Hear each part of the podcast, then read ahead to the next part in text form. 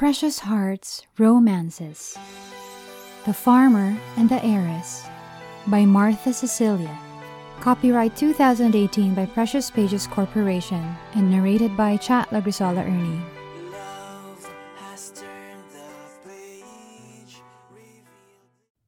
Chapter 4 Somewhere in Palawan Then afterwards we drop into a quiet little place and have a drink or two. And then I go and spoil it all by saying something stupid like I love you. Halos umalingaw-ngaw ang tinig na iyon ni Felipe sa kagubatan na kinaroroonan. Kumakanta siya ng version ni Frank Sinatra ng Something Stupid habang nag-uukit ng pangalan sa puno. Natatawang pinanonood siya ng kaibigan. Kailan ka ba nahilig sa mga lumang love songs ha? At bakit napakahilig mong kantahan ng mga halaman? Nilingon niya si Carlos. Simula nang ako'y matutong magsalita. Sagot niya at ipinagpatuloy ang pag-ukit sa puno ng almasiga. Gusto ng mga halaman na kinakantahan sila. Parang mga sanggol. Nakatutulong ang pag-awit sa kanilang paglaki. Napakunot ang noo ng kaibigan. That's a myth! Sabi nito pagkatapos ay tiningnan ang puno na inuukitan ni Felipe. Kung totoo man yun eh, hindi nalalaki ang punong kinakantahan mo. Ilang daang taon na yan. Nilingon siya nitong muli. Bakit hindi mo pinasok ang pagiging singer? Yung crooner ba yun? Hindi pinansin ni Felipe ang sinabi ni Carlos Ipinagpatuloy niya ang ginagawa. Marami na ang nagsabi na maganda ang tinig niya. Minsan ay may nag-alok sa kanya na igagawa siya ng album, ngunit tinanggihan niya. Hindi siya nagyayabang pero kung papatulan niyon, baka masikat pa siya sa mga naglilitawang singer ngayon na hindi mo mawari kung may tinig nga ba o sadyang idinadaan lang sa itsura. Kaya lang ay hindi niya gusto ng ganoong buhay. Hindi niya pinangarap na maging sikat ni ang mamuhay ng marangya. Masaya na siya sa piling ni inang kalikasan. Sinilip ng kaibigan ang ginagawa niya at napapalatak. Naku! Ayan ka na naman sa pag-ukit ng pangalang yan. Lahat na yata ng punong pinag-aaralan natin ay naukitan mo na ng pangalang yan. Hanggang dito ba naman sa Palawan? Hindi kinibo ni Felipe ang kaibigan, bagkus ay nagpatuloy sa pag-ukit. Sa kasalukuyan, Nasa isla sila ng Palawan at pinag-aaralan ang mga puno roon. Isa na roon ay ang punong almasiga na malapit na mawala sa Pilipinas kung hindi iingatan. Kailan mo ba ipapakilala sa akin ang may-ari ng pangalang inuukit mo sa mga puno, ha, Felipe? Tanong ni Carlos. He chuckled. Nilingon niya ang kaibigan. Tapos mo na ba yung ginagawa mo? Nakakuha ka na ng mga sample? Yes, boss! Hinipa ni Felipe ang mga pinag-ukitan at marahang dinama ang inukit. Pagkatapos ay napangiti. Tama ang kaibigan. Ilang taon na rin niyang ginagawa ang pag-ukit sa pangalang iyon sa bawat punong pinag-aaralan nila. He already lost count of the number of trees he had carved with it. Kung nakakapagsalita lang ang mga puno, malamang ay iisa ang sasabihin ng mga ito. Cheesy. Pinagpag ni Felipe ang mga kamay, pagkatapos ay hinugot mula sa bulsa ang tumutunog na cellphone. Numero ng landline ang nag-flash sa screen. Kaagad naman niyang nakilala ang tinig sa kabilang linya nang sagutin ang tawag. Hello, inang. Apay ngay nga nagayab kayo. Felipe, umuwi ka muna rito sa atin. May sakit ang tatang mo. Heto nga't nasa banggi kami ngayon at siya ay kasalukuyang nasa ospital. Walang mag-aasikaso sa mga taniman. Sabi ng inang niya mula sa kabilang linya. Anihan na sa susunod na linggo at kailangan ng mga trabahador na magmamando sa kanila. Tatapusin ko lang itong project namin sa Palawan, inang. Uuwi ako sa lalong madaling panahon. Salamat, iho. Mag-iingat ka. Opo. Domestic Airport, Philippines. Binaybay ni Eliana ang aisle ng eroplano at hinanap ang seat number niya.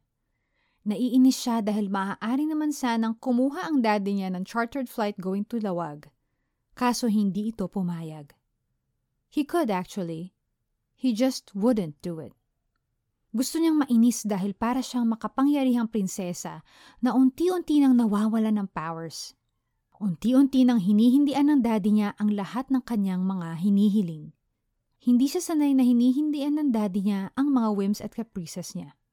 Oh, nahihirapan na siya. Mabigat sa loob na sinunod ni Eliana ang daddy niya na pumunta sa middle of nowhere, Ilocos, upang pansamantalang tumira sa hasyenda ng mga magulang. At kung ang pagbabasehan ay ang huling pag-uusap nila ng ama, hindi lang mga araw ang ilalagi at pagtitiisan niya sa Ilocos. Ilang oras bago ang flight sa London, nagmakaawa pa si Eliana sa daddy niya na huwag muna siyang umalis. Habang naglalakad, hiling niya na sana ay window seat ang reservation niya dahil hindi niya gustong nasasagi ng mga taong dumaraan. Nang makita ang seat number, agad siyang napabuga ng hangin. Sa haba ng nilakad, akala niya ay sa dulo na siya ng eroplano makakaupo kasama ng mga stewardess. Pagharap sa upuan, gayon na lang ang simangot niya nang makitang may nakaupo na malapit sa bintana. This is not happening. I hate aisle seats. She cleared her throat. Hmm. Excuse me, mister. Tawag niya sa lalaking nakatanaw sa labas. Ngunit parang hindi siya nito narinig kaya tinawag uli niya. Excuse me. Lumingon ang lalaki. Bakit? Hello, would you be my hero right now and be kind enough to exchange seats with me? Bees had nothing on the sweetness she was lathering on her voice. Paired that with her puppy eyes, at wala nang takas pa ang lalaking ito sa charm niya. Tinitigan lang siya ng lalaki na para bang lingwahe sa ibang planeta ang sinabi niya. Sakala niya naisip na Filipino ito at baka hindi naintindihan ang kanyang Queen's English. She again cleared her throat at ngumiti. Oh, pasensya ka na. Pwede bang makipagpalit ng upuan sa'yo? Kumurap ang lalaki at tiningnan siya mula ulo hanggang paa. Mababa naag sa mukha nito ang paghanga. Isang bagay na sanay na sanay na siya. The reward of being beautiful, smart, and confident was you could get whatever you wish with just a snap. Alam niyang effortless lang sa kanya ang anumang hilingin dahil sa itsura pa lang ng lalaki, akala mo ay nakakita ng artista o napakagandang prinsesa. Ipagpaumanhin mo, binibini, ngunit hindi ko maaaring pagbigyan ng iyong munting hiling. Sabi ng lalaki at muling lumingon sa labas ng bintana. Napanganga si Eliana sa narinig. Una ay sa pagtanggi ng lalaki sa kahiningan niya. Pangalawa ay sa uri ng pananalita nitong akala mo ay nanggaling sa probinsya ng Katagalugan. Nagtatagalog siya pero ibang level ito. Mayroon pa bang taong ganoon magsalita sa panahon ngayon? Sinubukan ni Eliana na ibalik ang composure. Ilang segundo rin siyang tulala sa harap ng lalaki. I beg your pardon? Sabi niya at pilit na inaawat ang sarili na makaramdam ng inis. Kaagad niyang inulit ang tanong. Ano ang sinabi mo? Nakangiti siya ngunit hindi na itago ang iritasyon sa tinig. Muli siyang nilingon ng lalaki. Hindi ako makikipagpalit. Iyon lang at muli itong tumingin sa bintana. Nag 360 degrees ang eyeballs ni Eliana bago inirapan ang lalaking nuknukan ng antipatiko. That was it. It was official. Wala pa siyang dalawang oras sa Pilipinas, pero may nabuo na siyang konklusyon. The Philippines is bad for her health, beauty, and wellness. Sa kauna-unahang pagkakataon, may lalaking tumanggi sa kahilingan niya. Nahahati ang nararamdaman ni Eliana sa inis at pagkahabag sa sarili. Kasabay yata ng unti-unting pagkawala ng kanyang powers, unti-unti na rin yatang nawawala ang charm niya sa mga lalaki. Gusto niyang magdabog at magpapadyak. This is awful! Binuksan ni Eliana ang luggage compartment sa may ulunan at inilagay roon ang kanyang LV kipal. Nagiinit sa iritasyon ang kanyang dibdib sa lalaking makakatabi. Sa kauna-unahang pagkakataon ng buhay niya, may isang hindi pumahayag sa kanyang kagustuhan. Kasalanan ito ng daddy niya. What a bloomin' marvelous saucer! Himutok ni Eliana habang inaayos ang pagkakalagay ng bag sa compartment. Ngunit hindi niya maayos na mailagay ang hand carry sa loob ng luggage compartment. Lalo nang nadagdagan ang inis niya dahil kung sa first class flight siya sumakay, natitiyak niyang hindi niya iyon mararanasan. Someone would do things for her. Someone would carry and put away her bags for her. Muli niyang isiniksik ang bag, ngunit hindi talaga mailagay ng maayos. I hate this plane! Sigaw ng isip ni Eliana. With a huff, inilapag niya ang bag sa aisle sa kapabagsak na naupo. She would let the FAs take care of that. The seat is so narrow and hot. Molang galang na binibini. Ngunit ihahambala mo na lamang ba ang bagahe mo sa pasilyo? Wika ng antipatiko sa gilid niya. Humugot ng malalim na hininga si Eliana sa kanilingon ang lalaki. Ngunit anuman ang sasabihin niya ay naipit lahat sa kanyang lalamunan dahil napakalapit nito sa kanya. Ilang pulgada lang ang pagitan nila. His warm breath fanned her face and she could smell his peppermint breath and cologne. The man had eyes so brown They were almost amber. Gusto tuloy niyang isiping naka-contact lenses ito. And with thick, long, curly lashes, any girl would envy. Kaagad siyang nakaramdam ng hindi maipaliwanag na damdamin. Nararamdaman niya ang pag-iinit ng mga pisngi. Napalunok siya at ibinuka ang bibig upang sumagot, ngunit walang mamutawing salita sa bibig niya habang nakatitig sa mga mata ng lalaki. Dumako ang tingin ni Eliana sa mga labi ng lalaki na bahagyang ngumiti. She couldn't help but notice his perfect set of teeth. And they were white. Pwede itong maging endorser ng toothpaste sa ganda ng mga ngipin. Para saan ang ngiting yun? Nagsalubong ang mga kilay niya at agad na dumaloy ang inis dito. Pakiramdam niya ay binabastos siya ng lalaki. Bahagya siyang umisod palayo sa kainipon lahat ng katarayan sa katawan bago nagtanong. May sinasabi ka ba?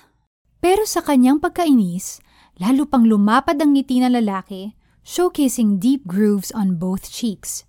Walang kaabog-abog itong tumayo at tinungo ang aisle ng eroplano. Excuse me! She was about to start a tirade yapping on this contemptuous chauffeur. Nang yumuko ito, kinuha ang hand carry niya Saka sinimulang ayusing ilagay sa luggage compartment. From her seated position, the man easily towered over her slight frame. He must be over six feet. Ni hindi nito tiningala ang luggage compartment. And the ease he single-handedly placed her heavy carry-on was testament that the muscles rippling under his tight Henley were earned through hard work and not from the gym and he did this while keeping his amber gaze on her. Sorry sir, ako na po ang gagawa niyan. Mula sa kung saan ay may attendant na lumitaw at binasag ang tila staring contest sa pagitan nila ng kanyang seatmate. Wala yon binibini. Ano na lang ba ang buhati namin ang sarili naming bagahe sa halip na iasa pa sa inyo? Binalingan ng lalaki ang attendant na hindi napigil ang pamulahan ng mga pisngi at mapahawak sa dibdib. Oh, please, he's not that good looking. Bulong ni Eliana na may kasamang pag-ikot ng mga mata. Pagkasabi niyon, muli siyang binalingan ng lalaki. Wala nga naman. Sorry, what did you say? Subalit sa halip na sumagot, muli itong umiti na para bang ipinagmamalaki ang magagandang ngipin. Ito ba ang kauna-unahang pagkakataong nakalulan ka sa isang sasakyang panghimpapawid? His voice was low and purposely seductive. He charmingly smiled at her before he went back to his seat. What's wrong with this man? Why does he speak that way? What is lulan and himpapawid for goodness sake? Sa halip na sagutin ng lalaki, ikinabit ni Eliana ang seatbelt at mula sa bag ay kinuha ang cellphone. Tatawagan na lang niya si Nicolo Ilang araw bago siya umalis ay hindi pa niya ito nakakausap. Hindi rin siya naihatid ng boyfriend dahil may appointment daw ito na hindi mahindian. She frowned when she heard the dial tone. Did he just hang up on me? Bulong ni Eliana sa sarili. Muli niyang tinawagan si Nicolo at ganoon din ang nangyari. Sa sunod na dial niya ay prompt voice na ang kanyang narinig. What's with him? She murmured to herself. Did he just turn his phone off? Iniirog? Nilingon ni Eliana ang katabi. I'm sorry? His face split into a wide grin. Kasintahan. Boyfriend? Those dimples, I swear. She eyed at him. He is none of your business. She snapped. Humarap sa kanya ang lalaki. May tinatago yang si irog mo. May ibang babaeng kasintahan mo. Walang gatol na wika nito. Sandali niyang tinitigan ng lalaki at pinroseso sa isip ang mga sinabi nito. Agad na bumangon ang inis niya para dito. Oh, wise one. Please tell me how you got to that conclusion. Sarcasm and disbelief mixed in her voice. Sabi mo kanina, pinatay ang cellphone, di ba? Ganun talaga ang mga lalaki pag may ginagawang kasalanan. He shrugged nonchalantly. Gawain ko rin yun. Tumaas ang isang kilay ni Eliana. Sorry? Wala ka dapat ihingi ng paumanhin. Sabi ko lang, ganun ang mga lalaki. He grinned, misinterpreting the common British slang for excuse me. O hindi ka naniniwala, subukan mo uling tawagan. Umismid si Eliana. He's not like you. Don't put my boyfriend in the same category as you. Lihim niyang pinagalitan ng sarili dahil nag-uubos siya ng oras sa lalaking ito. Ganoon na lang ang pagkabigla niya nang walang paalam na kinuha nito ang kanyang cellphone at tinawagan ang kanyang boyfriend. Give me that! Sabi niya at inagaw ang cellphone sa katabi. Hello, honey? Hello? Ngunit voice prompt lang ang narinig niya sa kabilang linya. With a smirk, nagtanong ito. Naniniwala ka na. Whatever, and mind your own business. Asik niya sabay talikod. This was going to be a long flight. Hindi napigilan ni Felipe ang mahinang tumawa sa bubulong-bulong na katabi. She had her stiff back turned away from him, but he could feel the anger radiating from her. Kanina pa lang sa airport ay napansin na niya ang babae. Kahit naman sino ay pagtutuunan ito ng pansin. Maliban pa sa sopistikadong kumilos ang babae habang hatak-hatak ang trolley, agaw pansin ang kulay ng buhok nito auburn. Reddish-brown hair. Kulay ng buhok na hindi lahat ay binabagayan. Nakadagdag pa ang buhok nitong may kahabaan at malalaking kulot. Kung hindi nakasuot ang babae ng tight jeans, loose long-sleeved blouse at high heels, sa height nito ay iisipin niyang isang flight stewardess. Ngunit nang magsimulang maglakad ang babae na nakataas ang noo at diretso ang tingin, inisip na niyang isa itong modelo. Halatang galing sa buena familia ang babae, hindi lang dahil sa taglay na kasuotan at mga bagahe. Kung kumilos ito, tila isang reyna na may kahariang pinamumunuan. Nang magsalita ang babae ay halatang may pinag-aralan. May pagkamayabang nga lang at mukhang may ipagmamayabang naman. Felipe gave her one last lingering look before gazing outside the plane. Sa kabila ng pabalik-balik na siya sa norte, hindi pa rin nawawala ang pagkamangha sa mga nakikita sa ibaba. Mula sa eroplano, tanaw niya ang bulubundukin ng Cordillera. Sagana pa rin naman pala kahit paano ang Pilipinas sa mga puno at halaman.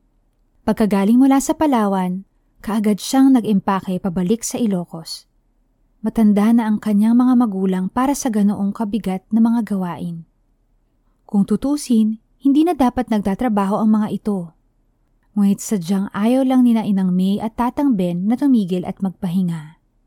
Kahit ilang ulit nang sinabi ni Felipe na ipaubaya na lamang sa iba ang trabaho sa hasyenda, ay mapilit pa rin ang mga ito na magtrabaho. Mas magkakasakit daw sila kung hihinto sa trabaho. Nang tumuntong ng high school, tumutulong na si Felipe sa tatang Ben niya sa pagtatanim at pag-aani dahil lumaki sa taniman ng mga tubo at mais hindi na isang palaisipan na agriculture ang napili niyang kurso. Biglang sumagi sa kanyang isip si Doña Veronica. Mag-aral ka para naman hindi ka lang isang magsasaka, kundi isang mahusay at maalam na magsasaka.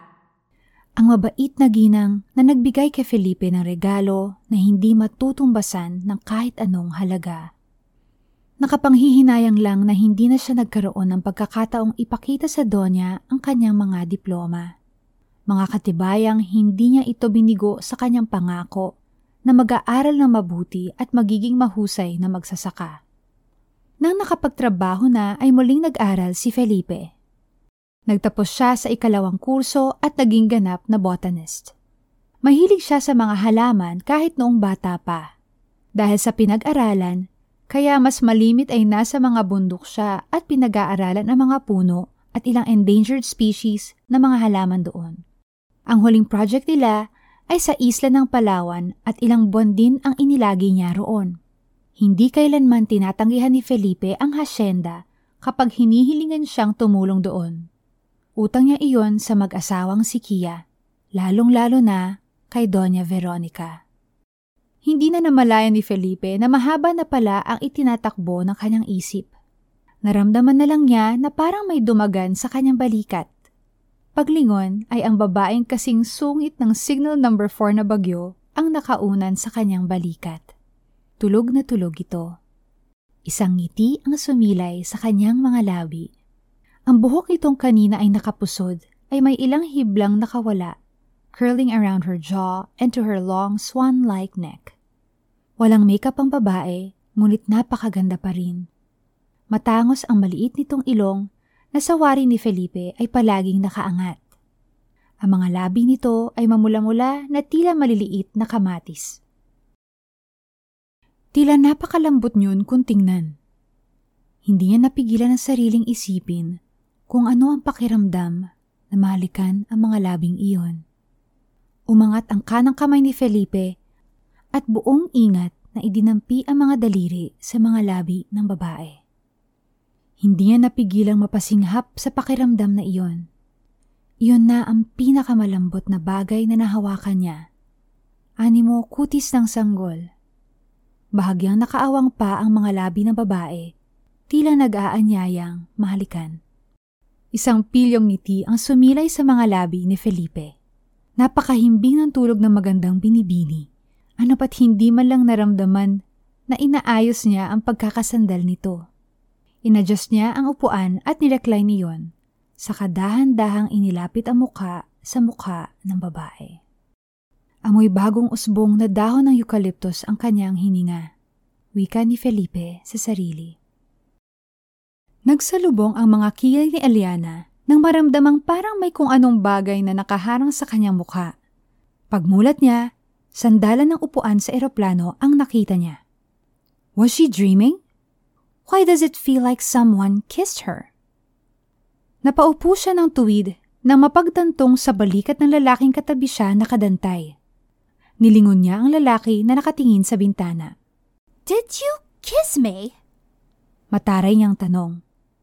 Nilingon siya ng lalaki at umangat ang kilay. Hindi kita kasintahan para hagkan ko ang iyong mga labi. Tugon itong lalaki na ikinasalubong na naman ng mga kilay niya. Lumalim ang pagsasalubong ng mga kilay ni Eliana nang maramdamang bahagyang nakarecline ang kanyang upuan. Nilingon niyang muli ang lalaki disimuladong dinama ang kanyang mga labi. Nananaginip lang ba siya? But she was so sure that someone kissed her. Pagkalabas ng airport, kaagad na tinawagan ni Eliana ang ama. Hindi naman niya alam kung paano pumunta sa hacienda. Ano ba ang malay niya sa mga lugar sa Pilipinas? Dad, thank goodness I got here alive. Eksaheradong wika niya sa ama. My head now is terribly aching, Daddy. I told you I wanted a chartered flight. Iya, hindi lahat ng panahon ay nasusunod ang gusto mo. Saka hindi praktikal na kumuha ng pribadong eroplano sa mga panahong ito. Stop being a brat, Eliana. May himig ng paninermon ang kanyang ama sa kabilang linya. Dad, you have connections. Next time, I want first class. Sabi pa rin niya. And it's sweltering here, Daddy. Wala pa akong 10 minutes dito, pero I feel like I'm about to melt. Narinig ni Aliana ang pagbuntong hininga ng ama. May susunod sa'yo maya-maya lang. Tinawagan ko na sila kanina at ang sabi ay hinihintay ka na nila. Kaya sige na, lakad na. Tama na ang reklamo. You owe me one, Daddy. Wika niya. Isa pa pala, Huwag kang masyadong magsalita ng English dyan. Managalog ka. Sanay ka naman at kinalakihan mo kaya hindi yan mahirap para sa'yo. Makibagay ka sa kanila. Pahabol na bili ng Don. I'll try, sabi niya bago ibaba ang cellphone. Isinuot ni Eliana ang oversized sunglasses, saka hinawakan ang LV Pegas Leger at naglakad na nakataas ang noo. Ni hindi man lang niya tinapunan ng pansin ang mga lumilingon sa kanya. Nang makarating sa labas, hinanap ng mga mata niya ang sinasabi ng daddy niya na susundo sa kanya. most precious heart stays true. My precious heart stays.